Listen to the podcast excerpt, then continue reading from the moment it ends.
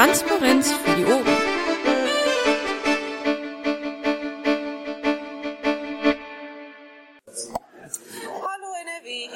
erste deutsche Krähennest. Mein Name ist Andrea Akawako und ich habe neben mir den Oliver Bayer. Hallo Oliver.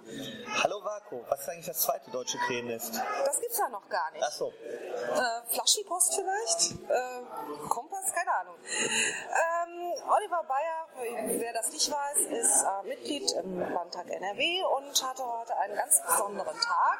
Vielleicht magst du darüber ein bisschen was erzählen.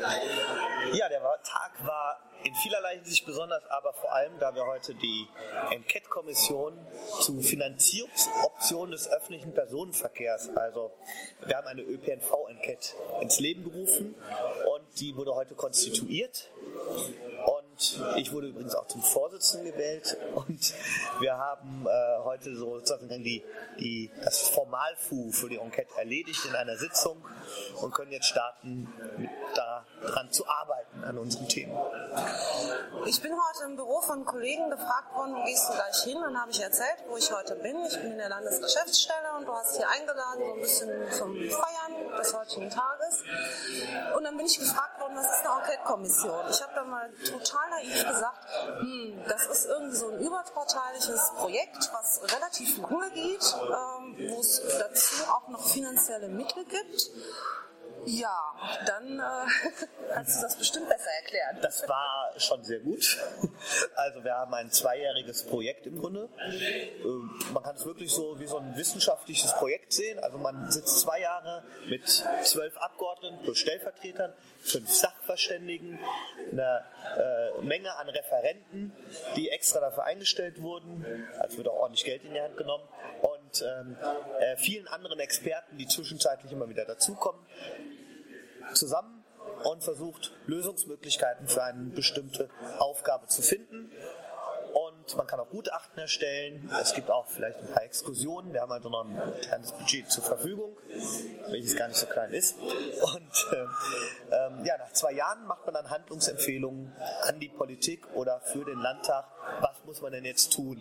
Und in unserem Fall ist es, was müssen wir denn tun, dem öffentlichen Personenverkehr zu helfen, damit er erstens äh, ausreichend finanziert ist. Die äh, Gelder nämlich, nehmen nämlich immer weiter ab. Das heißt, er ist immer schlechter finanziert, um ihn aber insgesamt auch noch attraktiver zu machen, auszubauen, mehr Pendlerinnen und Pendler dazu bewegen, den öffentlichen Personenverkehr zu benutzen.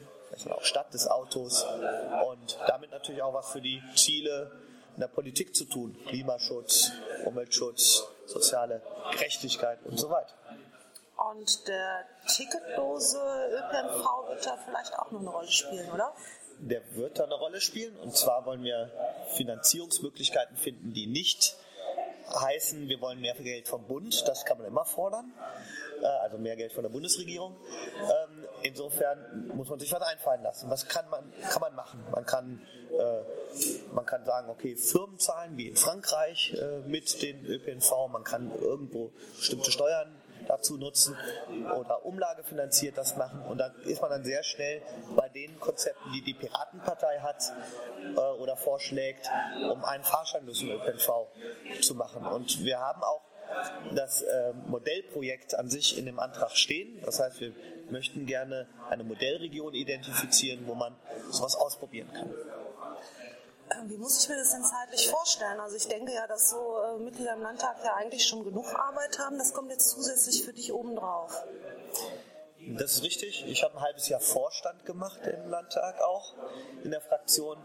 Ähm, das würde ich jetzt dann mit der Enquete, glaube ich, auch zusammen nicht schaffen. Ist aber auch für alle anderen Abgeordneten durchaus eine Zusatzbelastung. Ja, das merkt man auch, wenn es jetzt um die Terminfragen am Anfang geht. Ähm, aber das Schöne ist, dass sich tatsächlich nicht nur ich, sondern auch die Abgeordneten der anderen Fraktionen äh, damit jetzt zwei Jahre lang beschäftigen müssen. Und wenn man sich intensiv mit einem Thema beschäftigt, und das wird eine intensive Beschäftigung, dann kann man auch ganz anders darüber urteilen oder ganz anders daran gehen, äh, als wenn man da nur auf zwei, drei Lobbyistenbriefe reagiert und sagt, wir machen so wie immer. Also dadurch, dass sich allein schon die anderen mit beschäftigen müssen, glaube ich, werden wir auch echt was bewegen können. Wie viele Menschen sind in so einer Kommission? Ja, es sind äh, zwölf Abgeordnete, genauso viele Stellvertreter. Dann ähm, haben wir noch fünf Sachverständige, also wirklich Experten. Wir haben einen Professor aus Heilbronn, äh, einen verkehrspolitischen. Und ähm, die werden immer zusammensitzen und dann kommen von außerhalb noch ganz viele Leute dazu, die dann äh, für bestimmte Themen eingeladen werden. Dazu hat man noch Referenten, für jede Fraktion einen und für den Landtag einen. Dazu hat man ein Sekretariat, dazu hat man noch äh, welche, die den Referenten auch noch äh, helfen bei der Berichtserstellung. Das heißt, es ist schon, es sind schon viele Menschen und wir belegen auch ein paar Büros damit. Du hast vorhin gesagt, ähm, das geht jetzt so bis 2017 und dann gibt es so eine äh, Handels, äh, Handlungsempfehlung an den Landtag.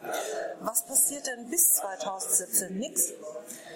Ja, wir werden zunächst unter die Lupe nehmen, wie ist denn der Stand und wie, ähm, wie funktioniert eigentlich der Verkehr momentan in Nordrhein-Westfalen. Das heißt, äh, zum Beispiel auch, wie viel Kosten verursacht eigentlich der Verkehr, der Autoverkehr, der ÖPNV und so weiter und so fort. Da gibt es viele Daten, aber eben nicht genug. Ähm, dann werden wir gucken, welche, was fehlt uns vor allem noch, wo müssen wir vielleicht Gutachten beauftragen. Und dann geht es um die ähm, Finanzierungsoptionen zu bewerten, also die Möglichkeiten, äh, Geld für den ÖPNV aufzutreiben, zu bewerten, was haben wir vorliegen. Das wird dann sozusagen in einzelnen Sitzungen gemacht. Dazu werden dann auch noch mal Experten geladen. Daraus entsteht ein Bericht. Letztendlich ähm, ist die ganze ähm, die ganze Enquete-Kommission auch ein Ort, wo ein großer Bericht darüber entsteht. Den, äh, und dieser Bericht, äh, wo alles einfließt, was man während der Enquete-Kommission erfährt, ist nachher Grundlage dafür, dass dem Bericht noch ein weiteres Kapitel hinzugefügt wird, nämlich die politische Bewertung und die Handlungsempfehlung. Dann wird es, also am Ende wird es dann sozusagen politisch. Am Anfang ist es eher so eine wissenschaftliche Arbeit.